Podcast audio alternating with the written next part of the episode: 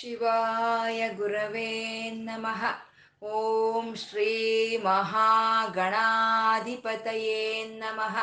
ಓಂ ಶ್ರೀ ಲಲಿತಾಂಬಿಕಾಯೈ ನಮಃ.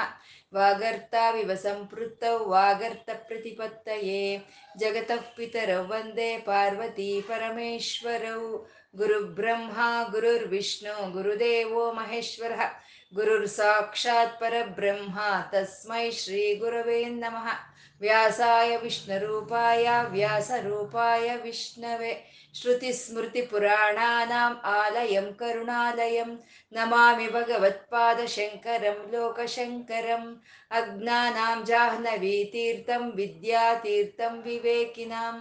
सर्वेषां सुखदं तीर्थं, भारतीतीर्थमाश्रये। ಶಿವಾಯ ವಿಷ್ಣುರೂಪಾಯ ಶಿವರೂಪಾಯ ವಿಷ್ಣವೇ. ಓಂ ನಮೋ ಭಗವತೆ ವಾಸುದೇವಾಯ. ಶ್ರೀಮಾತ್ರೇ ನಮಃ.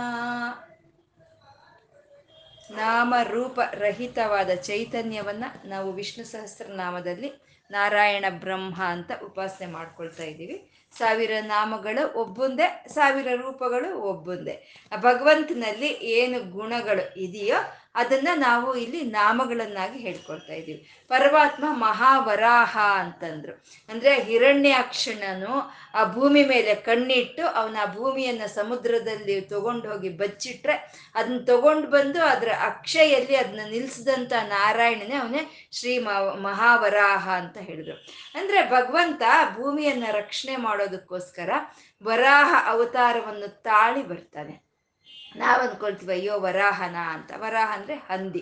ಅಯ್ಯೋ ವರಾಹನ ಅಂತ ನಾವು ಅಂದ್ಕೊಳ್ತೀವಿ ಅಂದ್ರೆ ಆ ಉತ್ತಮವಾದಂಥ ಪ್ರಾಣಿ ಉತ್ತಮವಾದಂಥ ಜಂತು, ಇದು ಅಧಮವಾದಂಥ ಪ್ರಾಣಿ ಅಧಮವಾದಂಥ ಶರೀರ ಇದ್ರದ್ದು ಅನ್ನೋ ಭೇದಗಳು ನಮ್ಮಲ್ಲಿ ಇರುತ್ತೆ ಹೊರತು.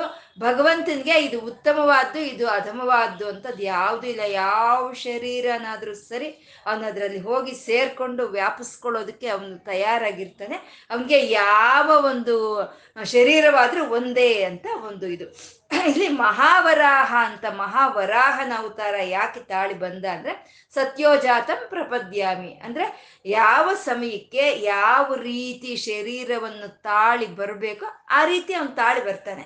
ಅದಕ್ಕೋಸ್ಕರ ಅವನು ಗರ್ಭವಾಸ ಮಾಡಿ ಆ ಒಂಬತ್ತು ತಿಂಗಳು ಹತ್ತೊಂಬತ್ತು ತಿಂಗಳು ಅದರಲ್ಲಿ ಇದ್ದು ಅವನು ಬರಬೇಕು ಅಂತ ಏನೂ ಇಲ್ಲ. ಆ ಸಮಯಕ್ಕೆ ಸರಿಯಾಗಿ ಅಲ್ಲ, ನಾರಸಿಂಹನ ಕಂಬದಲ್ಲಿ ಬಂದಲ್ವಾ? ಆ ರೀ ಆ ರೀತಿ ಅವನ ಆ ಸಮಯಕ್ಕೆ ಸರಿಯಾಗಿ ಆ ಒಂದು ಆಕಾರವನ್ನು ತಾಳಿ ಪಡೋವಂಥ ಶಕ್ತಿ ಇರುವಂಥ ಪರಮಾತ್ಮ ಅವನು. ಇಲ್ಲಿ ಆ ಭೂಮಿ ಸಮುದ್ರದ ಅಡಿಯಲ್ಲಿ ಬಚ್ಚಿಟ್ಟಿದ್ದಂಥ ಭೂಮಿಯನ್ನ ಅವನ ಮೇಲೆ ತಗೊಂಡು ಬರಬೇಕು ಅಂದ್ರೆ ಅವನು ಅದಕ್ಕೆ ಸರಿಯಾದ ಒಂದು ಅವತಾರವನ್ನು, ಸರಿಯಾದ ಶರೀರವನ್ನು ತಾಳ್ಬೇಕಲ್ವಾ? ಆ ವರಾಹನ ಮೂತಿ ಹೇಗಿರುತ್ತೆ? ಮುಂದಕ್ಕಿರುತ್ತೆ. ಆ ಮೂತಿ ಮೇಲೆ ಇಟ್ಕೊಂಡ್ರೆ ಆ ಗುಂಡಾಗಿರುತ್ತೆ ಬಾಲ್ ತರ ಇರುತ್ತೆ ಭೂಮಿ. ಆ ಮೂತಿ ಮೇಲೆ ಇಟ್ಕೊಂಡ್ರೆ ಅದು ಬಿದ್ದೋಗುತ್ತಲ್ವಾ? ಅದಕ್ಕೆ ಬಿದ್ದೋಗದಲ್ಲೇ ಎರಡು ಕೋರೆಗಳಿರುತ್ತೆ. ಅಂದ್ರೆ ಆ ಮೂತಿ ಮೇಲೆ ಆ ಭೂಗೋಳವನ್ನು ಇಟ್ಕೊಂಡ್ರೆ ಆ ಕೋರೆಗಳನ್ನ ಕಾಪಾಡುತ್ತೆ. ಅಂತ ಆಕಾರವನ್ನ ಅವತ್ತು ಒಂದು ತಾಳಿ ಬರ್ತಾನೆ. ಅಂದ್ರೆ ಯಾವ ರೀತಿ, ಯಾವಾಗ ಯಾವ ರೀತಿ ಬರಬೇಕೋ ಆ ರೀತಿ ಬರುವಂತ ಸಾಮರ್ಥ್ಯ ಇರುವಂತ ಪರಮಾತ್ಮ ಅವನು ಮಹಾವರಾಹ ಅಂತಂದ್ರು. ಆ ಹಿರಕ್ ಹಿರಣ್ಯಾಕ್ಷಣ ಒಂದು ಇದರಿಂದ ಭೂಮಿಯನ್ನ ಕಾಪಾಡೋದಕ್ಕೆ ಬಂದಂತ ಯಜ್ಞ ಸ್ವರೂಪನೇ ಅವನು ಮಹಾವರಾಹ ಅಂತ ಗೋವಿಂದ ಅಂತಂದ್ರು. ಆ ಭೂಮಿ ಎಲ್ಲಿದೆಯೋ ಯಾರಿಗೂ ತಿಳಿಲಿಲ್ಲ. ಸಮುದ್ರದ ಅಡಿಯಲ್ಲಿ ಇದ್ದಂತ ಭೂಮಿ ಎಲ್ಲಿದೆ ಅನ್ನೋದು ಬ್ರಹ್ಮದೇವ್ರಿಗಾಗ್ಬೋದು, ಇಂದ್ರಾದಿ ದೇವತೆಗಳಿಗಾಗ್ಬೋದು ತಿಳಿದಲೇ ಇದ್ರೆ ಅದನ್ನ ತಿಳ್ಕೊಂಡಂತ ನಾರಾಯಣ ಆ ಭೂಮಿಯನ್ನ ಉದ್ಧಾರ ಮಾಡಿದಂಥವ್ನು ಅವನು ಗೋವಿಂದ ಅಂತ. ಗೋ ಅಂದ್ರೆ ಭೂಮಿಗೆ ಹೇಳೋ ಅಂತ ಒಂದು ಶಬ್ದ.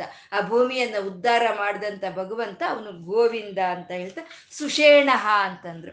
ಅವನು ಈ ಪ್ರಪಂಚವನ್ನೆಲ್ಲ ಕಾಪಾಡಬೇಕು ಅಂತಂದ್ರೆ ಅವನ ಹತ್ರ ಒಂದು ಸೈನ್ಯ ಅಂತ ಇದೆ. ಆ ಸೈನ್ಯ ಯಾವತ್ತಿದ್ರೂ ಈ ಪ್ರಪಂಚಕ್ಕೆ, ಈ ಪ್ರಾಣಿಗಳಿಗೆ ಒಂದು ಶುಭವನ್ನ, ಮಂಗಳವನ್ನ ಉಂಟು ಮಾಡೋ ಅಂತ ಸೈನ್ಯವೇ ಆಗಿರೋ ಅಂತದ್ದು ಸುಷೇಣ ಅಂತ ಹೇಳಿದ್ರು. ವಸುಗಳು, ಆದಿತ್ಯರು, ರುದ್ರರು, ಪಂಚಭೂತಗಳು ಇಂಥ ಎಲ್ಲ ಶುಭವನ್ನು ಕೊಡುವಂಥ ಸೈನ್ಯವನ್ನು ಹೊಂದಿರುವಂಥ ಶ್ರೀಮನ್ ನಾರಾಯಣ್ ಅವನು ಸುಷೇಣ ಅಂತ ಹೇಳಿದ್ರು.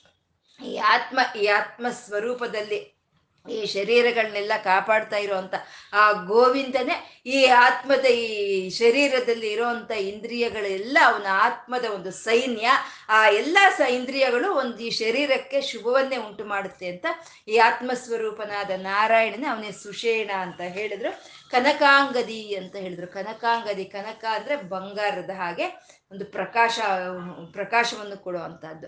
ಅಂಗಿ ಅಂತಂದ್ರೆ ಚಲನವನ್ನು ಕೊಡುವಂತಹದ್ದು. ಅಂದ್ರೆ ಪ್ರಕಾಶಿಸ್ತಾ ಚಲನವನ್ನು ಕೊಡೋ ಅಂತ ನಾರಾಯಣ ಅವನ ಕನಕಾಂಗದಿ ಅಂತ ಹೇಳೋದ್ರಲ್ಲಿ ಪ್ರಕಾಶ ಅಂತಂದ್ರೆ ಯಾವುದೇ ಜೀವಿ ಆಗ್ಬೋದು, ಜೀವಂತವಾಗಿ ಇದೆ ಅಂದ್ರೆ ಅದರ ಮುಖದಲ್ಲಿ ಪ್ರಕಾಶ ಅನ್ನೋದು ಇರುತ್ತೆ. ಯಾವ ಜೀವಿನಾದ್ರೂ ಸರಿ, ಅದು ಬದುಕಿ ಇದೆ, ಅದು ಜೀವಂತವಾಗಿ ಇದೆ, ಅದು ಪ್ರಾಣ ಸಹಿತ ಇದೆ ಅಂದ್ರೆ ಅದ್ರ ಮುಖದಲ್ಲಿ ಒಂದು ಕಳೆ ಅನ್ನೋದು ಇರುತ್ತೆ. ಅದೇ ಪ್ರಕಾಶ, ಅದೇ ಜೀವ ಕಳೆ ಅಂತ ಹೇಳಿದ್ರೆ ಅದೇ ಕನಕ, ಅದೇ ಚಿನ್ನ, ಅದೇ ಬಂಗಾರ.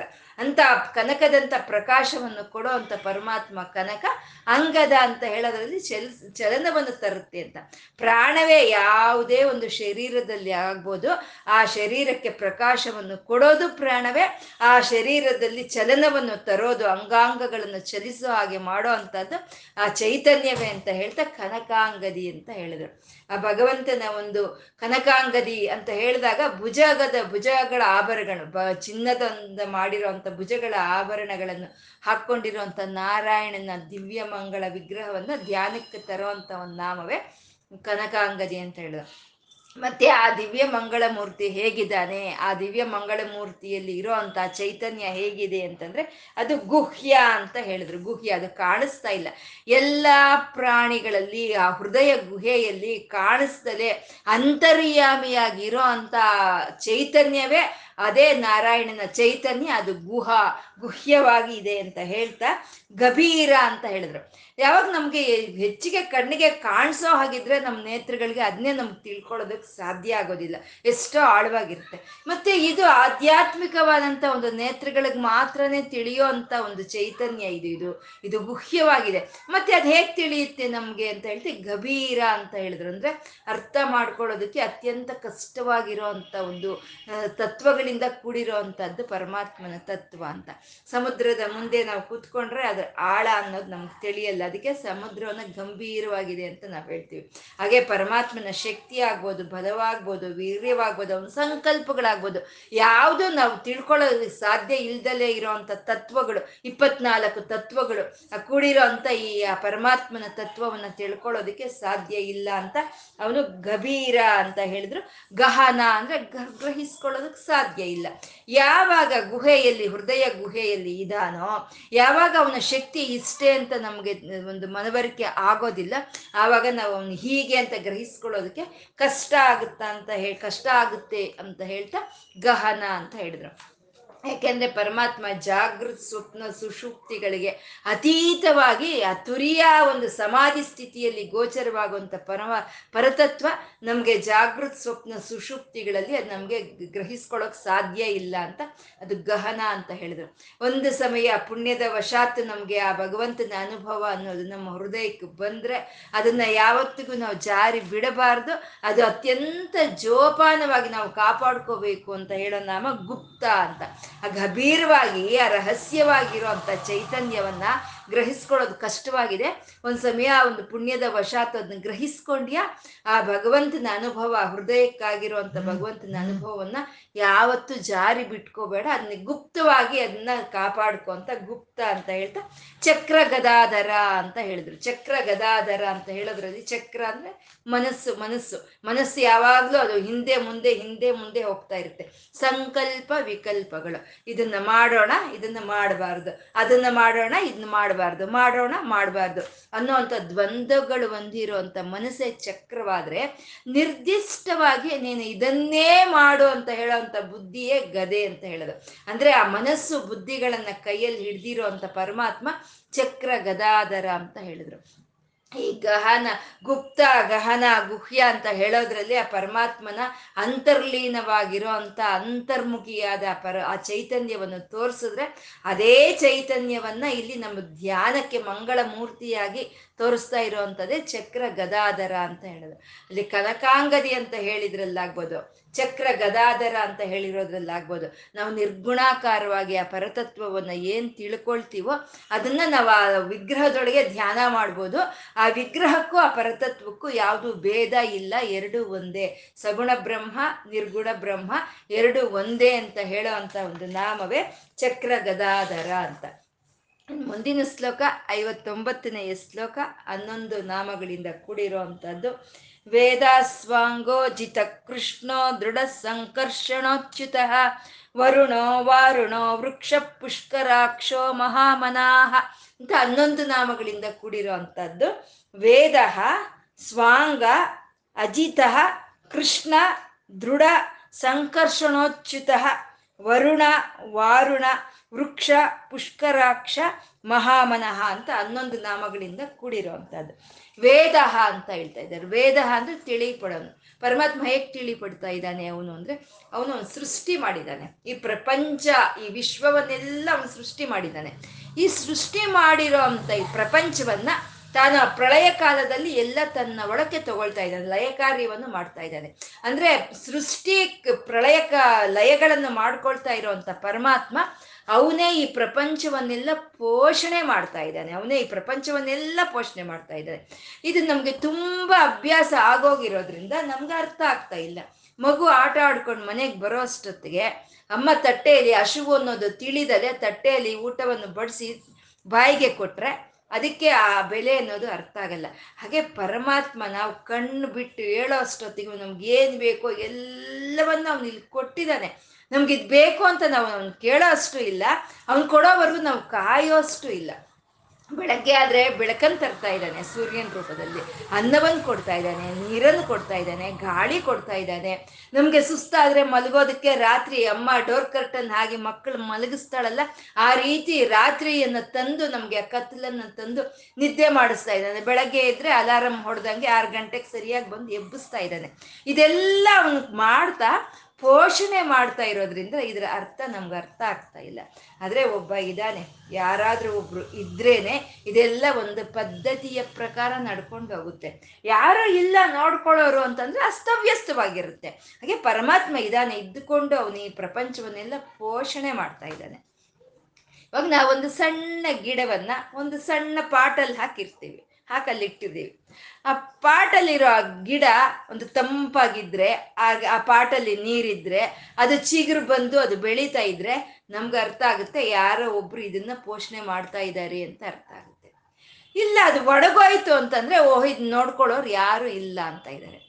ಹಾಗೆ ಈ ವಿಶ್ವವು ಒಂದು ವೃಕ್ಷ ಇದ್ದಾಗೆ, ಈ ವಿಶ್ವ ವೃಕ್ಷ ಈ ವಿಶ್ವ ವೃಕ್ಷವನ್ನ ಸೃಷ್ಟಿ ಮಾಡಿರುವಂತ ಪರಮಾತ್ಮ ಇದರಲ್ಲಿ ಇರುವಂತ ಒಂದು ಸಮುದ್ರಗಳು, ನದಿಗಳು, ಬೆಟ್ಟಗಳು, ಕಾಡುಗಳು, ಅನೇಕವಾದ ಪ್ರಾಣಿಗಳು. ಇವೆಲ್ಲ ಆ ವೃಕ್ಷಕ್ಕಿರೋ ಅಂಥ ಕೊಂಬೆ, ಕೊಂಬು, ರೆಂಬೆ, ಮತ್ತೆ ಈ ಪತ್ರ, ಪುಷ್ಪಗಳು ಈ ಚಿಗುರು ಇವೆಲ್ಲ ಇವನ್ ಆ ವೃಕ್ಷಕ್ಕಿರೋ ಅಂಥದ್ದು ಆ ವೃಕ್ಷವನ್ನ ಪೋಷಣೆ ಮಾಡ್ತಾ ಇರುವಂತ ಪರಮಾತ್ಮ ಅವನೇ ವೇದಹ ಅಂತ ಹೇಳ್ತಾ ಇದ್ದಾನೆ. ಅಂದ್ರೆ ಆ ವೃಕ್ಷ ಯಾವಾಗ ಚಿಗುರುತ್ತೋ, ಯಾವಾಗ ಹಣ್ಣು ಕೊಡುತ್ತೋ, ಯಾವಾಗ ಹೂವು ಕೊಡುತ್ತೋ, ಆವಾಗ ಆ ವೃಕ್ಷ ಪೋಷಿಸಲ್ಪಡ್ತಾ ಇದೆ.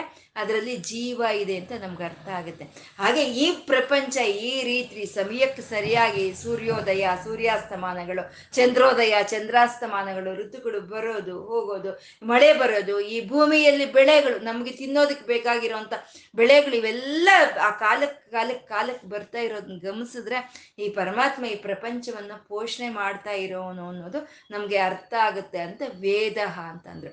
ಅಂದ್ರೆ ಒಂದು ಒಂದು ಯಂತ್ರ ಅದು ಕೆಲಸ ಮಾಡೋ ಅಂತ ಒಂದು ಇದನ್ನ ನಾವು ಗಮನಿಸ್ಕೊಂಡ್ರೆ ಅದ್ರೊಳಗಿರುವಂತ ಶಕ್ತಿ ನಮ್ಗೆ ನಮ್ಗೆ ಗೋಚರವಾಗುತ್ತೆ. ಹಾಗೆ ಈ ಪ್ರಪಂಚ ಪ್ರ, ಈ ರೀತಿ ಕೆಲಸ ಮಾಡ್ತಾ ಇರೋದನ್ನ ನಾವು ಗಮನಿಸ್ಕೊಂಡ್ರೆ ಇದನ್ನ ಪೋಷಣೆ ಮಾಡ್ತಾ ಇರುವಂತ ಪರಮಾತ್ಮ ಒಬ್ಬ ನಿಧಾನಿ ಅಂತ ನಮ್ಗೆ ಗೋಚರವಾಗುತ್ತೆ. ಆ ಪರತತ್ವವನ್ನೇ ವೇದ ಅಂತ ಕರೆದ್ರು. ಈ ವೇದಗಳು ವೇದ ಅಂತ ಸ್ತುತಿಸ್ತಾ ಇದೆ. ವೇದ ಸ್ವಾಂಗ ಅಂತ ಇದ್ದಾರೆ ಸ್ವಾಂಗ ಅಂತಂದ್ರೆ ಅವನು ಆ ರೀತಿ ಈ ಪ್ರಪಂಚವನ್ನ ಪೋಷಣೆ ಮಾಡಬೇಕು ಅಂದ್ರೆ ಅವನು ಯಾವ ಶಕ್ತಿಗಳ ಮೇಲೆ ಒಂದು ಅವನು ಅನುಸರಿಸುವಂತ ಕೆಲಸ ಇಲ್ಲ. ಸ್ವ ಅಂಗ ಅವನು ಯಾರ ಸಹಕಾರವೋ ಅವನಿಗೆ ಅವಶ್ಯಕತೆ ಇಲ್ಲ ಅಂತ ಹೇಳ್ತಾ ಇದ್ದಾರೆ. ಅವನ್ನ, ಅವನು, ಅವನ ಒಂದು ಕಾರ್ಯಕ್ಕೆ ಅವನೇ ಸಹಕರಿಸ್ಕೊಳ್ತಾ ಇದ್ದಾನೆ ಅಂತ. ಇವಾಗ ನಾವೊಂದು ಮನೆ ಕಟ್ಟಬೇಕು ಮನೆ ಕಟ್ಟಬೇಕು ಅಂದ್ರೆ ನಮ್ಗೆ ಎಷ್ಟು ಜನ ಸಹಕಾರ ಮಾಡ್ಬೇಕಲ್ಲ? ಗಾರೆಯವ್ರು ಸಹಕಾರ ಮಾಡಬೇಕು. ಪೇಂಟಿಂಗು ಮತ್ತೆ ಒಂದು ಕಾರ್ಪೆಂಟ್ರು, ಒಂದು ಪ್ಲಂಬರು ಒಂದು ಎಲೆಕ್ಟ್ರಿಷಿಯನು ಎಷ್ಟೋ ಜನ ಸಹಕಾರ ಮಾಡಿದ್ರೆ ನಮಗೊಂದು ಮನೆ ಅಂತ ತಯಾರಾಗುತ್ತೆ.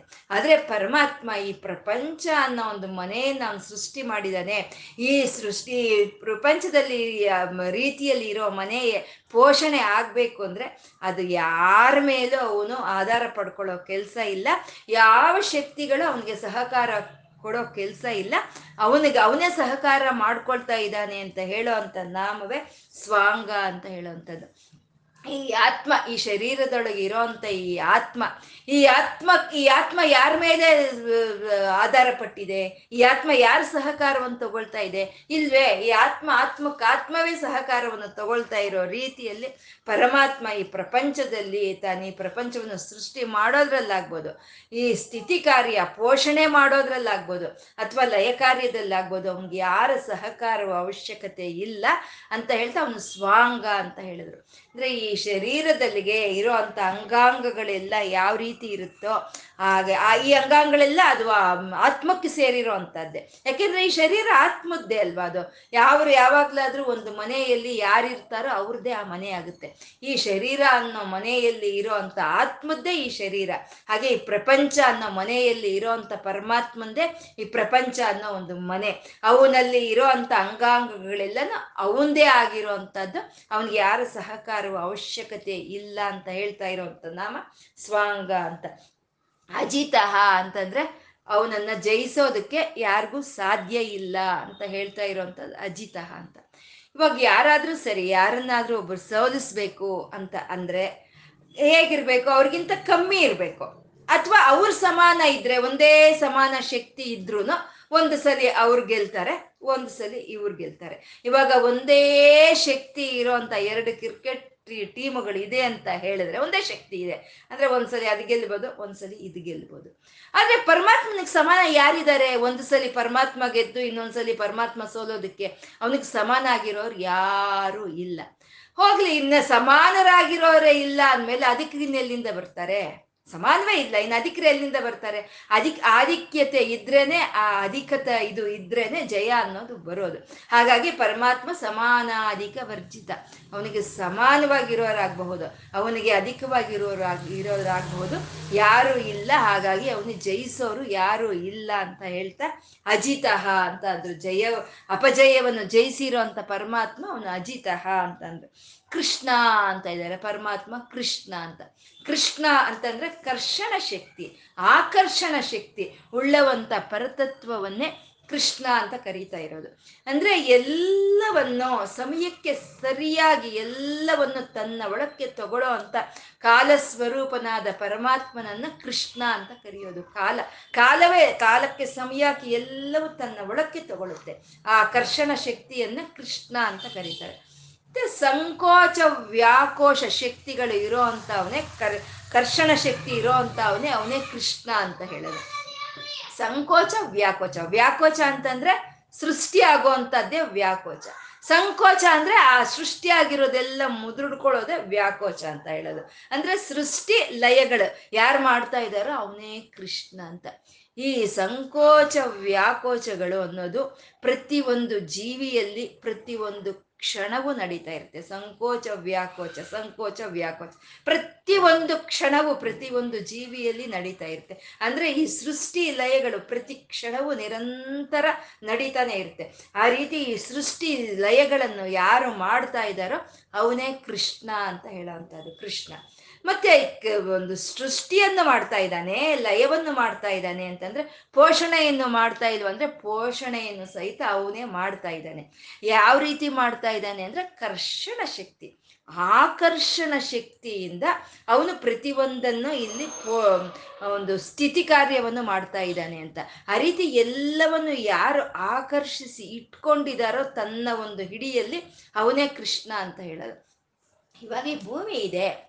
ಈ ಭೂಮಿ ತಿರುಗ್ತಾ ಇದೆ. ಯಾವುದ್ರ ಮೇಲೆ ನಿಂತ್ಕೊಂಡು ಈ ಭೂಮಿ ತಿರುಗ್ತಾ ಇದೆ? ಈ ಭೂಮಿ ತಿರುಗೋದಕ್ಕೆ ಯಾರ ಆ ಒಂದು ರೋಡನ್ನು ಸಿಮೆಂಟ್ ರೋಡನ್ನು ಯಾರು ಹಾಕಿದ್ದಾರೆ? ಆ ಒಂದು ಸಿಮೆಂಟ್ ರೋಡ್ ಮೇಲೆ ಈ ಭೂಮಿ ಏನಾದರೂ ತಿರುಗ್ತಾ ಇದೆಯಾ? ಅಥವಾ ಆ ರೋಡ್ ನಮ್ಮ ಕಣ್ಣುಗಳಿಗೆ ಕಾಣಿಸ್ತಾ ಇದೆಯಾ? ಯಾರು ಹಾಕಿದ್ದಾರೆ? ಅದ್ರ ಯಾವ್ದ್ರ ಮೇಲೆ ನಿಂತಿದೆ? ಯಾವ ರೀತಿ ಅದು ಸುತ್ತಾಡ್ತಾ ಇದೆ? ಅನ್ನೋದು ಒಂದೊಂದು ಕ್ಷಣ ನಮ್ಗೆ ಆಲೋಚನೆ ಮಾಡಿದ್ರೆ ಆ ಪರಮಾತ್ಮನ ಆಕರ್ಷಣ ಶಕ್ತಿಯೇ ಅದು ಬಿದ್ದೋಗ್ದಲೇ ಹಿಡಿದಿಟ್ಕೊಂಡಿರೋ ಅಂಥದ್ದು ಈ ಭೂಮಿಯನ್ನ. ಒಂದು ಸಮಯ ಯಾವುದ್ರ ಮೇಲೆ? ಒಂದು ಮೇಲೆ ಭಗವಂತ ಭೂಮಿಯನ್ನು ನಿಲ್ಸಿದಾನೆ ಅಂತ ಇಟ್ಕೊಳ್ಳೋಣ. ನಿಲ್ಸಿದ್ರೆ ಅವಾಗ ಏನ್ ಮಾಡುತ್ತೆ ಅದು? ಅದು ತನ್ನ ಸುತ್ತು ತನ್ ತಿರುಗ್ಬೋದು ಒಂದ್ ಕಡೆ ನಿಂತಿರೋದೇ ಆದ್ರೆ ತನ್ನ ಸುತ್ತು ತನ್ ತಿರುಗ್ಬೋದು ಆದ್ರೆ ಅಷ್ಟೇ ಮಾಡ್ತಾ ಇಲ್ವೇ? ತನ್ನ ಸುತ್ತು ತಾನು ತಿರುಗ್ತಾ, ಸೂರ್ಯನ ಸುತ್ತು ತಿರುಗ್ತಾ ಇದೆ ಅಂದ್ರೆ ಅದಕ್ಕೊಂದು ಕಕ್ಷೆ ಬೇಕು, ಅದಕ್ಕೊಂದು ರೋಡ್ ಅಂತ ಬೇಕು. ಯಾರು ಹಾಕಿದ್ದಾರೆ ಆ ರೋಡನ್ನ ಯಾರು ಆ ಭೂಮಿಯನ್ನ ಕೆಳಗೆ ಬಿದ್ದೋಗ್ದಲೆ ಯಾರು ನೋಡ್ಕೊಳ್ತಾ ಇದ್ದಾರೆ ಅಂತಂದ್ರೆ ಪರಮಾತ್ಮನ ಆಕರ್ಷಣ ಶಕ್ತಿಯೇ ಈ ಭೂಮಿ ಬಿದ್ದೋಗ್ದಲ್ಲೇ ಹಿಡಿದಿಟ್ಕೊಂಡಿರೋ ಅಂಥದ್ದು ಆ ಭಗವಂತನ ಸಾಕ್ಷಾತ್ಕಾರ ಆಗೋದಕ್ಕೆ ನಮಗೆ ಇದು ಒಂದು ಒಂದು ನಮಗೆ ಕಣ್ಣಿಗೆ ಕಾಣಿಸೋ ಅಂತ ಈ ಒಂದು ವಿಷಯದಲ್ಲೇ ನಾವು ಭಗವಂತನ ಸಾಕ್ಷಾತ್ಕಾರ ಪಡ್ಕೋಬೋದು. ಆ ರೀತಿ ಸೂರ್ಯನ ರೂಪದಲ್ಲಿ ಭಗವಂತ ಒಂಬತ್ತು ಗ್ರಹಗಳನ್ನ ತಾನು ಆಕರ್ಷಿಸಿ ಇಟ್ಕೊಂಡಿದ್ದಾನೆ. ಒಂಬತ್ತು ಗ್ರಹಗಳು ಆ ಸೂರ್ಯನ ಸುತ್ತು ತಿರುಗ್ತಾ ಇರುತ್ತೆ. ಆ ಗ್ರಹಗಳು ಯಾವುದು ಬಿದ್ದೋಗ್ತಾ ಇಲ್ಲ. ಆ ಬಿದ್ದೋಗ್ದಲ್ಲಿ ಆಕರ್ಷಿಸಿ ಇಟ್ಕೊಂಡಿರುವಂತ ಪರಮಾತ್ಮ ಸೂರ್ಯ ಭಗವಂತನೇ ಅವನೇ ಕೃಷ್ಣ ಅಂತ. ಇದು ಸೂರ್ಯ ಕುಟುಂಬಕ್ಕೆ ನಿಯಮಿತ ನಿಯಮಿತವಾಗಿ ನಾವು ಹೇಳ್ಕೊಳ್ಳೋದಾದ್ರೆ ಇಂಥ ಸೌರ ಕುಟುಂಬಗಳು ಈ ಬ್ರಹ್ಮಾಂಡದಲ್ಲಿ ಎಷ್ಟಿದೆ? ಅನೇಕ ಕೋಟಿ ಬ್ರಹ್ಮಾಂಡಗಳಿದೆ. ಲೆಕ್ಕ ಹಾಕಕ್ಕೆ ಸಾಧ್ಯ ಇಲ್ಲದಲೇ ಎಷ್ಟು ಬ್ರಹ್ಮಾಂಡಗಳಿದೆ. ಈ ಬ್ರಹ್ಮಾಂಡಗಳನ್ನೆಲ್ಲ ಯಾರು ಆಕರ್ಷಿಸಿ ತನ್ನ ಹಿಡಿಯಲ್ಲಿ ಹಿಡಿದು ಇದಾನೋ, ಅವನೇ ಕೃಷ್ಣನು ಅಂತ ಹೇಳೋದು, ಅವನೇ ಕೃಷ್ಣ ಪರಮಾತ್ಮ, ಅವನೇ ಕೃಷ್ಣ. ಆಕರ್ಷಕ ಶಕ್ತಿ ಹೊಂದಿರೋ ಅಂತ ನಾರಾಯಣ, ಅವನು ಕೃಷ್ಣ ಅಂತ ಹೇಳ್ತಾ ಇರೋವಂಥದ್ದು ಈ ಶರೀರದಲ್ಲಿ ಈ ಆತ್ಮ ಇದೆ. ಈ ಆತ್ಮವೇ ನಮ್ಮ ಶರೀರದಲ್ಲಿ ಇರೋಂಥ ಪ್ರತಿ ಒಂದು ಭಾಗವು ಅಂಗಾಂಗಗಳು ಯಾವುದು ಬಿದ್ದೋಗ್ದಲ್ಲಿ ಅದರ ಸ್ಥಾನದಲ್ಲಿ ಅದು ಇರೋ ಹಾಗೆ ಮಾಡ್ತಾ ಇರೋ ಅಂತ ಈ ಆತ್ಮವೇ ಕೃಷ್ಣ ಅಂತ ಹೇಳೋದು. ಮತ್ತೆ ಕೃಷ್ಣ ಅಂತಂದ್ರೆ ವೇದವ್ಯಾಸರು ಅವ್ರ ಹೆಸರು ಕೃಷ್ಣ ಅಂತ, ವೇದವ್ಯಾಸರ ಹೆಸರು ಕೃಷ್ಣ. ಆ ವೇದವ್ಯಾಸರು ಕೃಷ್ಣ ಅಂತ ಹೆಸರು ಹೊಂದಿರೋ ಅಂತ ಅವರು ಅವರು ಅವರು ಒಂದು ದ್ವೀಪದಲ್ಲಿ ಒಂದು ಹಡಗಿನಲ್ಲಿ ಜನಿಸ್ತಾರೆ. ಆ ದ್ವೀಪದಲ್ಲಿ ಹಡಗಿನಲ್ಲಿ ಜನಿಸಿ ಬಂದಂತ ಅವರನ್ನ ಕೃಷ್ಣ ದ್ವೈಪಾಯನರು ಅಂತ ಕರೀತಾರೆ. ಆ ಕೃಷ್ಣ ದ್ವೈಪಾಯನರು ಯಾವ ರೀತಿ ವೇದವ್ಯಾಸರು ಆದ್ರು ಹಾಗೆ ಅಂತಂದ್ರೆ ವೇದಗಳನ್ನೆಲ್ಲ ವಿಂಗಡನೆ ಮಾಡ್ತಾರೆ. ಈ ವೇದ ಹೀಗೆ, ಈ ವೇದ ಹೀಗೆ, ಈ ವೇದ ಹೀಗೆ ಅಂತ ವೇದಗಳನ್ನ ವಿನ್ಯಾಸ ಮಾಡಿದಂತ ಕೃಷ್ಣ ದ್ವೈಪಾಯ, ದ್ವೈಪಾಯನರನ್ನೇ ವೇದವ್ಯಾಸರು ಅಂತ ಕರೆಯೋದು. ಅಂದ್ರೆ ವೇದಗಳನ್ನೆಲ್ಲ ವಿಂಗಡಿಸಿ ಅವರು ಮಹಾಭಾರತವನ್ನು ಸಹಿತ ರಚನೆ ಮಾಡ್ತಾರೆ. ಮಹಾಭಾರತ ಅನ್ನೋದು ಪಂಚಮ ವೇದ ಅಂತಾನೆ ಹೆಸರು ತಗೊಂಡಿರೋ ಅಂತದ್ದು ವೇದಗಳಿಗೆ ಸಮಾನವಾದಂಥ ಸ್ಥಾನ ಹೊಂದಿರೋ ಮಹಾಭಾರತ ಅಂತ ಹೇಳೋದು. ಮತ್ತೆ ವೇದಗಳನ್ನು ಕೊಟ್ಟಿದ್ದು ಯಾರು? ಭಗವಂತನೇ ಕೊಟ್ಟಿದ್ದು. ಯಾವ ಮನುಷ್ಯ ಮಾತ್ರರು ವೇದಗಳನ್ನು ಕೊಟ್ಟಿಲ್ಲ. ಆ ಭಗವಂತನೇ ಕೊಟ್ಟಿರೋದು. ಮತ್ತೆ ವೇದಗಳಿಗೆ ಸಮಾನವಾದಂಥ ಮಹಾಭಾರತವನ್ನ ವೇದವ್ಯಾಸರು ಕೊಟ್ಟರು ಅಂದ್ರೆ ವೇದವ್ಯಾಸರು ಯಾರು? ಸಾಕ್ಷಾತ್ ನಾರಾಯಣನೇ ವ್ಯಾಸರ ರೂಪದಲ್ಲಿ ಬಂದಿರೋ ಅಂಥದ್ದು ವ್ಯಾಸಾಯ ವಿಷ್ಣು ರೂಪಾಯ, ವ್ಯಾಸ ರೂಪಾಯ ವಿಷ್ಣುವೆ ಅಂತ ನಾವು ಹೇಳ್ಕೊಳ್ತೀವಿ. ಅಂದ್ರೆ ಈ ಪ್ರಪಂಚಕ್ಕೆ ಜ್ಞಾನ ಜ್ಯೋತಿಯನ್ನ ಬೆಳಗಿಸೋದಕ್ಕೆ ಆಚಾರ್ಯ ಸ್ಥಾನ ಸ್ಥಾನದಲ್ಲಿ ಬಂದಂತ ನಾರಾಯಣನೇ ಅವನೇ ಕೃಷ್ಣ, ಅವನೇ ವೇದವ್ಯಾಸ ಅಂತ ಹೇಳೋವಂಥದ್ದು. ಪರಮಾತ್ಮ ಕೃಷ್ಣ ಅಂತ ಹೇಳಿದ್ರು. ದೃಢ ಅಂತ ಇದ್ದಾರೆ. ದೃಢ. ಈ ಇಷ್ಟು ಬ್ರಹ್ಮಾಂಡಗಳನ್ನ, ಇಷ್ಟು ಪ್ರಕೃತಿಯನ್ನ ತಾನು ಹಿಡಿದು ಹೀಗೆ ನಿಲ್ಸ್ಕೊಂಡು ಆ ಸಮಯಕ್ಕೆ ಆ ಸಮಯಕ್ಕೆ ಆ ಕಾರ್ಯ ನಡೀತಾ ಇದೆ ಅಂದ್ರೆ ಅವನಿನ್ನೆಷ್ಟು ದೃಢವಾಗಿರ್ಬೇಕು, ಅವನೆಷ್ಟು ಶಕ್ತಿವಂತನಾಗಿರ್ಬೇಕು, ಅವನೆಷ್ಟು ಸ್ಥೂಲವಾಗಿರ್ಬೇಕು ಅಂತ ಹೇಳ್ತಾ ಭಗವಂತನನ್ನ, ನಾರಾಯಣನನ್ನ ದೃಢ ಅಂತ ಹೇಳ್ತಾ ಇದ್ದಾರೆ. ಅಂದ್ರೆ ಅವನು ಒಂದು ಮಹತ್ ಮಹತ್ತರವಾದಂಥ ಒಂದು ಬ, ಭಕ್ತಿಯಿಂದ ಒಂದು ಅವನು ಮಹತ್ತರವಾದಂಥ ಒಂದು ಶಕ್ತಿಯಿಂದ, ಅವನು ಮಹತ್ತರವಾದಂಥ ಒಂದು ಬಲದಿಂದ ಅವನು ಈ ವಿಶ್ವವನ್ನೆಲ್ಲ ತನ್ನ ಹಿಡಿಯಲ್ಲಿ ಹಿಡಿದಿಟ್ಕೊಂಡಿದ್ದಾನೆ ಅಂತ. ಮತ್ತೆ ಆ ಒಂದು ದೃಢವಾದಂಥ ಒಂದು ಲಕ್ಷಣವನ್ನ ಈ ಪ್ರಕೃತಿ ಪ್ರಾಣಿಗಳಿಗೂ ಸಹಿತ ಅವನು ಹಂಚಿಕೊಟ್ಟಿದ್ದಾನೆ. ಇವಾಗ ಸಮುದ್ರದಲ್ಲಿ ನೀರಿದೆ. ಆ ಸಮುದ್ರ ಹೊಡೆದು, ಹೋಗಿ ಅದು ಆಚೆ ಯಾಕೆ ಬರ್ತಾ ಇಲ್ಲ? ಅದು ಯಾವ ಶಕ್ತಿ ಮೇಲೆ ಅದು ನಿಂತಿದೆ ಅಂದ್ರೆ ಅದರ ಶಕ್ತಿ ಮೇಲೆ ಅದೇ ನಿಂತಿದೆ. ಆ ಸಮುದ್ರದ ಶಕ್ತಿ ಮೇಲೆ ಸಮುದ್ರನೇ ನಿಂತಿದೆ. ಅದಕ್ಕೆ ಇನ್ಯಾವುದೋ ಶಕ್ತಿ ಹೋಗಿ ಸಹಾಯ ಮಾಡ್ತಾ ಇಲ್ಲ. ಒಂದು ಬೆಟ್ಟ, ಒಂದು ಅದ್ಭುತವಾದಂಥ ಒಂದು ಬೆಟ್ಟ ಒಂದು ಭೂಮಿ ಮೇಲೆ ನಿಂತಿದೆ ಅಂದ್ರೆ ಅದಕ್ಕೆ ಯಾರು ಸಹಾಯ ಮಾಡ್ತಾ ಇಲ್ಲ. ಪರಮಾತ್ಮನ ದೃಢವಾದ ಲಕ್ಷಣವೇ ಆ ಬೆಟ್ಟ ಅಲ್ಲಿ ನಿಂತಿರೋ ಹಾಗೆ ಮಾಡ್ತಾ ಇರೋದು. ಅಷ್ಟಾಕೆ ಒಂದು ಪ್ರಾಣಿ, ಪಕ್ಷಿಗಳು ಅದರ ಶರೀರದ ಮೇಲೆ ಅದು ನಿಂತಿದೆ ಅಂದ್ರೆ ಇವಾಗ ನಾವು ನಮ್ಮ ಕಾಲ ಮೇಲೆ ನಾವು ನಿಂತಿದ್ದೀವಿ, ನಮ್ಮ ಶರೀರವನ್ನು ನಾವು ಹೊತ್ಕೊಂಡು ನಾವು ನಿಂತಿ ಮುಂದೆ ಹೋಗ್ತಾ ಇದ್ದೀವಿ ಅಂದ್ರೆ ಆ ದೃಢತ್ವವನ್ನ, ಆ ಬಲವನ್ನ, ಆ ಪರಮಾತ್ಮ ತನ್ನ ಈ ಪ್ರಕೃತಿಗೆ, ಪ್ರಾಣಿಗಳಿಗೆ ಹಂಚಿ ಕೊಟ್ಟಿದ್ದಾನೆ ಅಂತ ಹೇಳ್ತಾ ದೃಢ ಅಂತ ಎಂದ್ರು. ಅವನ ಶಕ್ತಿ ಆಗ್ಬೋದು ಅವನ ಸಂಕಲ್ಪಗಳಾಗ್ಬೋದು, ಅವನ ವೀರ್ಯವಾಗ್ಬೋದು, ಅವನ ಪರಾಕ್ರಮವಾದ ದೃಢವಾಗಿ ಇದೆ ಅಂತ ಹೇಳ್ತಾ ದೃಢ ಅಂತ ಹೇಳಿದ್ರು. ಆ ದೃಢ ಆದಂತ ಪರಮಾತ್ಮ ಸಂಕರ್ಷಣೋಚ್ಯುತ ಅಂತ ಇದ್ದಾರೆ. ಮುಂದಿನ ನಾಮ ಸಂಕರ್ಷಣೋಚ್ಯುತ ಅಂತ. ಈ ಸಂಕರ್ಷಣೋಚ್ಯುತ ಅಂತ ಹೇಳೋದ್ರಲ್ಲಿ ಸಂಕರ್ಷಣ ಅಂದ್ರೆ ಅದು ಲಯ ಕಾರ್ಯವನ್ನು ತೋರಿಸ್ಕೊಡುವಂತಹದ್ದು ಈ ಲಯ ಕಾರ್ಯದಲ್ಲಿ ಎಲ್ಲವನ್ನು ಆಕರ್ಷಿಸುವಂತ ಪರತತ್ವ ಅದೇ ಸಂಕರ್ಷಣ ಅಂತ ಹೇಳೋದು. ಕರ್ಷಣ ಅಂತ ಹೇಳುವಾಗ ಸ್ಥಿತಿಯನ್ನ ಹೇಳಿದ್ರು ಯಾಕೆಂದ್ರೆ ಎಲ್ಲವನ್ನು ತನ್ನ ಆಕರ್ಷಣ ಶಕ್ತಿಯಿಂದ ಪೋಷಿಸ್ತಾ ಇದ್ದಾನೆ ಅಂತ. ಸಂಕರ್ಷಣ ಅಂತ ಹೇಳುವಾಗ ಆ ಆಕರ್ಷಣ ಶಕ್ತಿಯನ್ನೆಲ್ಲ ತನ್ನ ಒಳಕ್ಕೆ ತಗೊಳ್ಳೋವನು, ಆ ಲಯ ಕಾರ್ಯನು ಅಂತ ಹೇಳ್ತಾ ಸಂಕರ್ಷಣ ಅಂತ ಹೇಳಿದ್ರು ಮತ್ತೆ ಆ ಸಂಕರ್ಷಣ ಆದಂತ ಪರಮಾತ್ಮ ಅವನು ಅಚ್ಯುತ, ಸಂಕರ್ಷಣ ಅಚ್ಯುತ ಅಂತ ಇದ್ದಾರೆ. ಅಚ್ಯುತ ಅಂದ್ರೆ ಜಾರಿ ಹೋಗದಲೆ ತನ್ನ ಒಂದು ಸ್ಥಿತದಲ್ಲಿ, ತನ್ನ ಒಂದು ಸ್ಥಿತಿಯಲ್ಲಿ ತಾನೇ ಇರೋ ಅಂತ ಅವನು ಅವನು ಅಚ್ಯುತ ಅಂತ. ಈ ತಾನು ಸೃಷ್ಟಿ ಮಾಡಿದ ಎಲ್ಲ ಪ್ರಪಂಚವನ್ನ ತಾನು ಲಯವನ್ನಾಗಿ ಮಾಡಿಕೊಂಡು ತಾನು ಪ್ರಳಯ ಕಾಲದಲ್ಲಿ ಎಲ್ಲವನ್ನು ತನ್ನ ಒಳಕ್ಕೆ ತಗೊಂಡ್ರು ಅವನ ಸಹಜವಾದಂಥ ಸ್ಥಿತಿ, ಒಂದು ಸಚ್ಚಿತ್ ಆನಂದದ ಸ್ಥಿತಿಯಲ್ಲೇ ಇರೋ ಅಂತ ಪರಮಾತ್ಮ ಅವನು ಅಚ್ಚುತಃ ಅಂತ. ಯಾವುದೆಲ್ಲ ಹೊರಟೋಯ್ತಲ್ಲ, ಎಲ್ಲ ಪ್ರಳಯವಾಗಿ ಹೋಯ್ತಂತ ಅಲ್ಲ, ಯಾವುದು ಅವನು ಮನಸ್ಸಿಗೆ ಹಚ್ಕೊಳ್ಳೋನು ಅಲ್ಲ ಅಂತ, ಅವನು ಅಚ್ಚುತಃ ಅಂದ್ರೆ ಅವನು ಜಾರಿ ಹೋಗೋನು ಅಲ್ಲ. ಯಾವುದನ್ನು ಜಾರಿ ಜಾರಿ ಹೋಗೋಕೆ ಬಿಡೋನು ಅಲ್ಲ. ಯಾರು ಯಾವ ಒಂದು ಭಕ್ತರಾದರೂ ಸರಿ ಆ ಪರಮಾತ್ಮನ ಒಂದು ಮನ್ ಮೇಲೆ ನಂಬಿಕೆ ಇಟ್ಟು ಆ ಪರಮಾತ್ಮನ ಒಂದು ಪಾದಗಳನ್ನು ಧ್ಯಾನಿಸ್ತಾ ಇರ್ತಾರೋ ಅವರು ಸಂಕಲ್ಪದಿಂದ ಅವರು ಜಾರಿ ಹೋಗೋಕ್ಕೆ ಬಿಡದಲೇ ಇರುವಂತ ಪರಮಾತ್ಮ ಅವನು ಅಚ್ಯುತಃ ಅಂತ ಹೇಳಿದ್ರು. ಅಚ್ಯುತಃ ಅಂತ.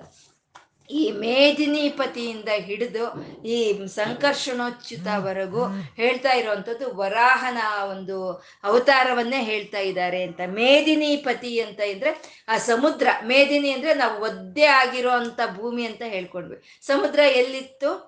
ಭೂಗರ್ಭದ, ಸಮುದ್ರದ ಗರ್ಭದಲ್ಲಿ ಇತ್ತು. ಸಮುದ್ರ ಗರ್ಭದಲ್ಲಿ ಇದ್ದಂಥ ಭೂಮಿ ಎಲ್ಲ ಒದ್ದೆ ಆಗಿತ್ತು. ನಮಗೆ ಸೈನ್ಸು ಹೇಳ್ತು ಅಂತ ನಾವು ಹೇಳ್ಕೊಂಡ್ವಿ. ಸಮುದ್ರ ಭೂಮಿ ಎಲ್ಲಿಂದ ಉದ್ಭವವಾಗಿ ಬಂದಿದೆ ಅಂದ್ರೆ ಸಮುದ್ರದಿಂದ ಬಂದಿದೆ ಭೂಮಿ ಅನ್ನೋದು ನಮಗೆ ಸೈನ್ಸು ಹೇಳ್ತಾ ಇರೋವಂಥದ್ದು. ಹಾಗೆ ಸಮುದ್ರದ ನೀರಿಂದ ಒದ್ದೆ ಆದಂಥ ಭೂಮಿ ಮೇದಿ, ಮೇಧಿನಿ ಅಂತ ಹೇಳೋದು. ಆ ಭೂಮಿಯನ್ನ ರಕ್ಷಣೆ ಮಾಡಿದಂಥ ವರಾಹನೇ ಅವನೇ ಮೇಧಿನಿಪತಿ ಅಂತ ಹೇಳ್ತಾ ಈ ಅದನ್ನ ರಕ್ಷಿಸೋದಕ್ಕೋಸ್ಕರ ವರಾಹವತಾರಲ್ಲಿ ಬಂದಂತ ಪರಮಾತ್ಮ ಅವನು ತ್ರಿಪದಹ ಅಂತ ಹೇಳೋದ್ರಲ್ಲಿ ಅದಕ್ಕೆ ಮೂರು ಒಂದು ಕೊರೆಗಳು ಇತ್ತು ಅಂತ ಹೇಳೋ ಅಂತದ್ದು ತ್ರಿಪದಹ, ಅವನು ಆ ದೇವತೆಗಳನ್ನೆಲ್ಲಾನು ಅವನು ಆ ಒಂದು ಹಿರಣ್ಯಾಕ್ಷಣ ಒಂದು ಇದರಿಂದ ಕಾಪಾಡ್ದಂತ ಅವನು ತ್ರಿದಶಾಧ್ಯಕ್ಷ ಅಂತ ಹೇಳಿದ್ರು. ಆ ಒಂದು ಅತ್ಯದ್ಭುತವಾದಂಥ ಶಕ್ತಿ ಇರೋವಂಥ ಮಹಾಶೃಂಗ.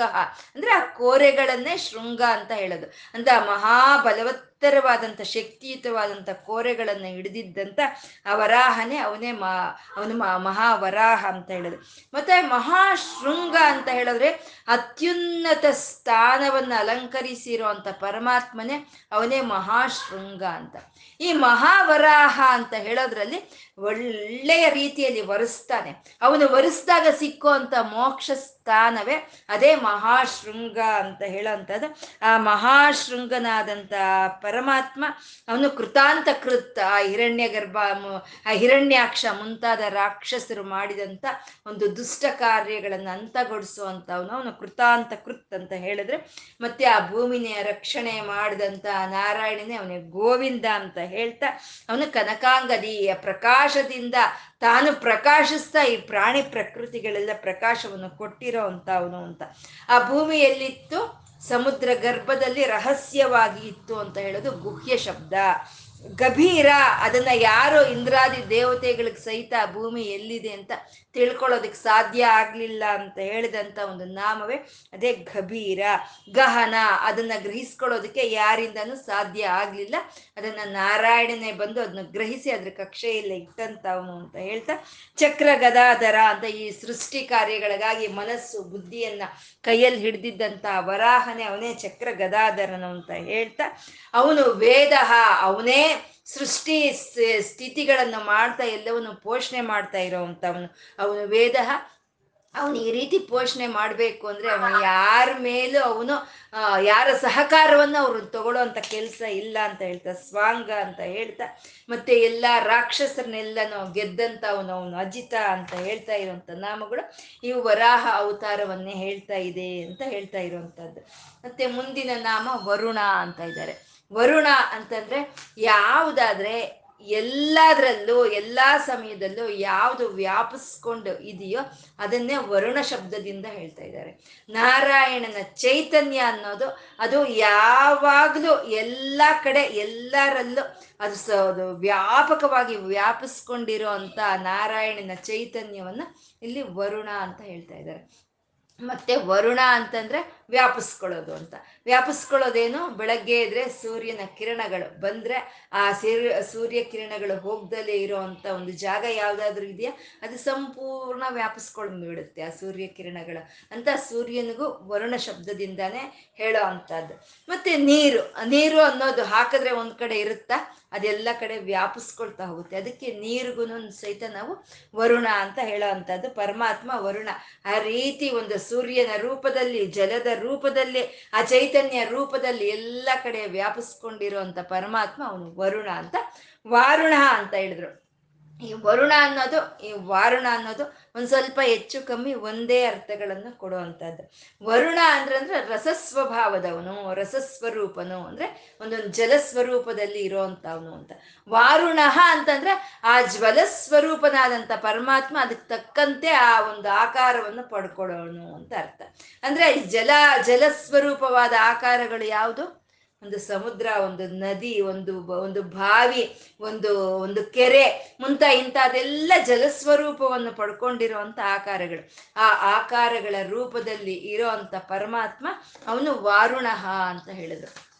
ಮತ್ತೆ ಈ ಶರೀರ, ಈ ಶರೀರವು ಅನೇಕವಾದ ರಸಗಳಿಂದ ಕೂಡಿರೋ ಅಂಥದ್ದು ಈ ಶರೀರ ಅನ್ನೋದು ಅನೇಕ ರಕ್ತದಿಂದ ಹಿಡಿದು ಅನೇಕವಾದ ರಸಗಳಿಂದ ಕೂಡಿರೋ ಈ ಶರೀರವೇ ಇದೇ ವಾರುಣ ಅಂತ ಹೇಳೋ ಅಂಥದ್ದು ಹಾಗೆ ಅವನು ಎಲ್ಲ ಕಡೆ ಭೂಮಿಯಿಂದ ಆಕಾಶದವರೆಗೂ ಅವನು ವ್ಯಾಪಿಸ್ಕೊಂಡು ಬಿಟ್ಟಿದ್ದಾನೆ ಯಾವುದು ಒಂದು ಕಣವನ್ನು ಸಹಿತ ಅವನು ಬಿಟ್ಟಿಲ್ಲ. ಒಂದು ಕಣವಾದ್ರೂ ಸರಿ ಅವನು ಇಲ್ದಲೇ ಇರುವಂತ ಒಂದು ಒಂದು ಕಣವು ಈ ಭೂಮಿ ಮೇಲೆ ಇಲ್ಲ. ಅವನು ಆಕ್ರಮಿಸ್ಕೊಂಡು ಬಿಟ್ಟಿದ್ದಾನೆ ಯಾವ ರೀತಿ ಆಕ್ರಮಿಸ್ಕೊಂಡಿದ್ದಾನೆ ಅಂದ್ರೆ ಒಂದು ನೆರಳಿನ ಹಾಗೆ ಆಕ್ರಮಿಸ್ಕೊಂಡಿ. ನಾವು ಹೇಳ್ತಾ ಇರ್ತೀವಿ, ಭಗವಂತ ನಮ್ಮ ನೆರಳಿಗೆ ನೆರಳಿಗೆ ಇದ್ದಂಗಿದ್ದಾನೆ ನಮ್ಮ ನೆರಳಿಗೆ ಬರಬೇಕು ಭಗವಂತ ಅಂತ ಹೇಳ್ತೀವಿ. ಆದರೆ ನಿಜವಾಗೂ ನಾವು ನಾವಿರೋದು ಅವ್ನ ನೆರಳಲ್ಲೇ ಇದ್ದೀವಿ ಅವನ ಭೂಮಿಯಿಂದ ಆಕಾಶದವರೆಗೂ ಅವನ ನೆರಳೆ ಎಲ್ಲ ಕಡೆ ವ್ಯಾಪಿಸ್ಕೊಂಡಿದೆ ಅಂತ ಹೇಳ್ತಾ ಮುಂದಿನ ನಾಮ ವೃಕ್ಷ ಅಂತ ಹೇಳಿದ್ರು. ಏಕೆಂದರೆ ವೃಕ್ಷ ಅನ್ನೋದು ತಾನು ಗಟ್ಟಿಯಾಗಿ ನಿಂತಿರುತ್ತೆ.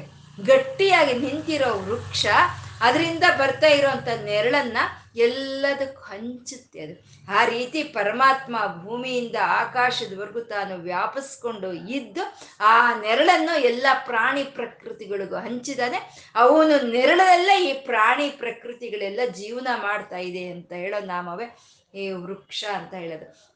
ಈ ವೃಕ್ಷದಲ್ಲೇ ಚಿಗುರು, ಹಣ್ಣು, ಕಾಯಿ ಯಾವ ರೀತಿ ಆ ಒಂದು ಅದರ ವೃಕ್ಷದ ಅಂಗಾಂಗಗಳ ಹಾಗಿರುತ್ತೋ ಹಾಗೆ ಈ ಪ್ರಕೃತಿಯಲ್ಲಿ ಇರೋ ಅಂತ ಎಲ್ಲ ಬೆಟ್ಟಗಳಾಗ್ಬೋದು, ನದಿ ಸಮುದ್ರಗಳಾಗ್ಬೋದು ಅಥವಾ ವೃಕ್ಷಗಳಾಗ್ಬೋದು, ಮನುಷ್ಯರಾಗ್ಬೋದು, ಪಕ್ಷಿಗಳಾಗ್ಬೋದು, ಎಲ್ಲವೂ ಅವನ ಆ ವೃಕ್ಷದಲ್ಲಿ ಇರುವಂತ ಅಂಗಾಂಗಗಳು ಅಂತ ಈ ಒಂದು ಪ್ರಪಂಚವೇ, ಈ ವಿಶ್ವವೇ ಒಂದು ವೃಕ್ಷ.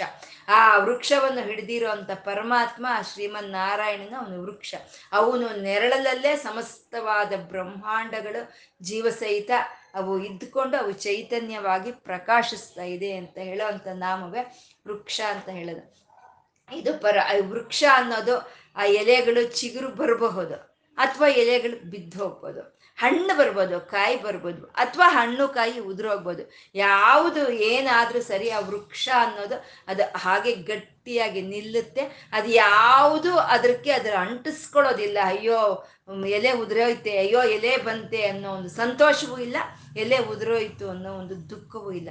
ಆ ರೀತಿ ಪರಮಾತ್ಮ ಈ ಪ್ರಕೃತಿಯಲ್ಲಿ ಆಗ್ತಾ ಇರುವಂಥ ಬದಲಾವಣೆಗಳಿಗಾಗ್ಬೋದು, ಅಥವಾ ಈ ಜೀವಿಗಳು ಬರೋದು ಹೋಗೋ ಅಂಥ ಪ್ರಕ್ರಿಯೆಗಳಿಗಾಗ್ಬೋದು, ಯಾವುದಕ್ಕೂ ಚಲಿಸ್ತಾರೆ, ವೃಕ್ಷವಾಗಿ ಸ್ಥಾಣವಾಗಿರುವಂಥ ಪರಮಾತ್ಮ ಅವನು ವೃಕ್ಷ ಅಂತ ಹೇಳಿದ್ರು. ಈ ವೃಕ್ಷ ಅಂತ ಹೇಳೋ ಅಂಥದ್ರಲ್ಲಿ ಪರಮಾತ್ಮ ಅವನು ಒಂದು ಯಾವುದನ್ನು ಅಂಟಿಸ್ಕೊಳ್ತಾ ಇಲ್ಲ ಅಂತ ಹೇಳ್ತಾ ಅವನು ಒಂದು ಈ ಈ ಈ ಶರೀರದೊಳಗೆ ಈ, ಆ ಒಂದು ಇಂದ್ರಿಯಗಳಿಗೆಲ್ಲನೂ ಆಧಾರವಾಗಿರುವಂಥ ಆತ್ಮವೇ ಆ ನಾರಾಯಣನೇ ಅವನೇ ಒಂದು ವೃಕ್ಷ ಅಂತ ಹೇಳ್ತಾ ಇದ್ದಾರೆ. ಪರಮಾತ್ಮ ವೃಕ್ಷ. ಅವನ ಒಂದು ನೆರಳನ್ನ ಈ ಪ್ರಾಣಿ ಪ್ರಕೃತಿ ಮೇಲೆ ಒಂದು ವ್ಯಾಪಕವಾಗಿ ವಿಸ್ತರಿಸಿ ಅದನ್ನ ಅವನು ಕಾಪಾಡ್ತಾ ಇರುವಂತ ಪರಮಾತ್ಮ ಅಂತ ಆ ಅಚ್ಯುತ ನಾಮವನ್ನು ನಮಗೆ ಜ್ಞಾಪಕಕ್ಕೆ ತರುವಂತ ಪರಮಾತ್ಮ ವೃಕ್ಷ ಅಂತ.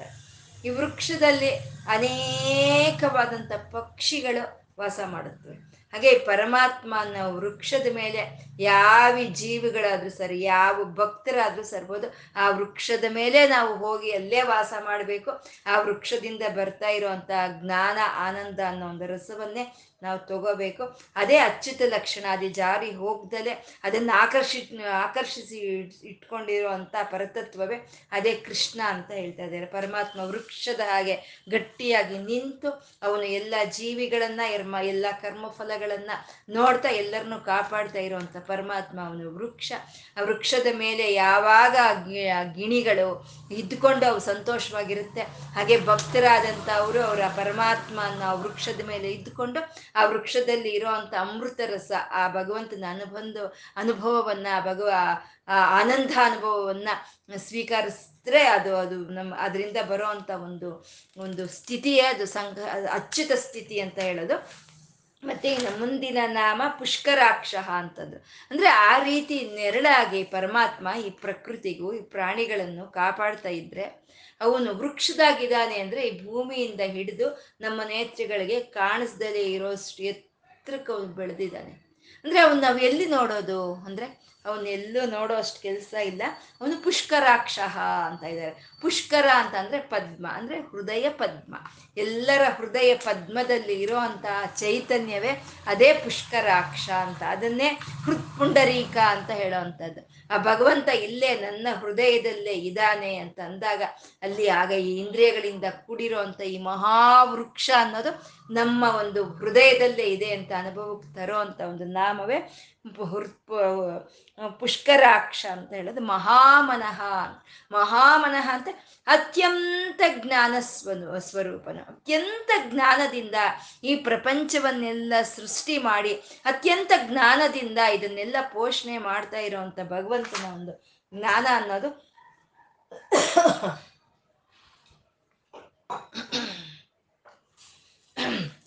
ಅದನ್ನ ಮಹಾಮನಾಹ ಅಂತಂದ್ರು.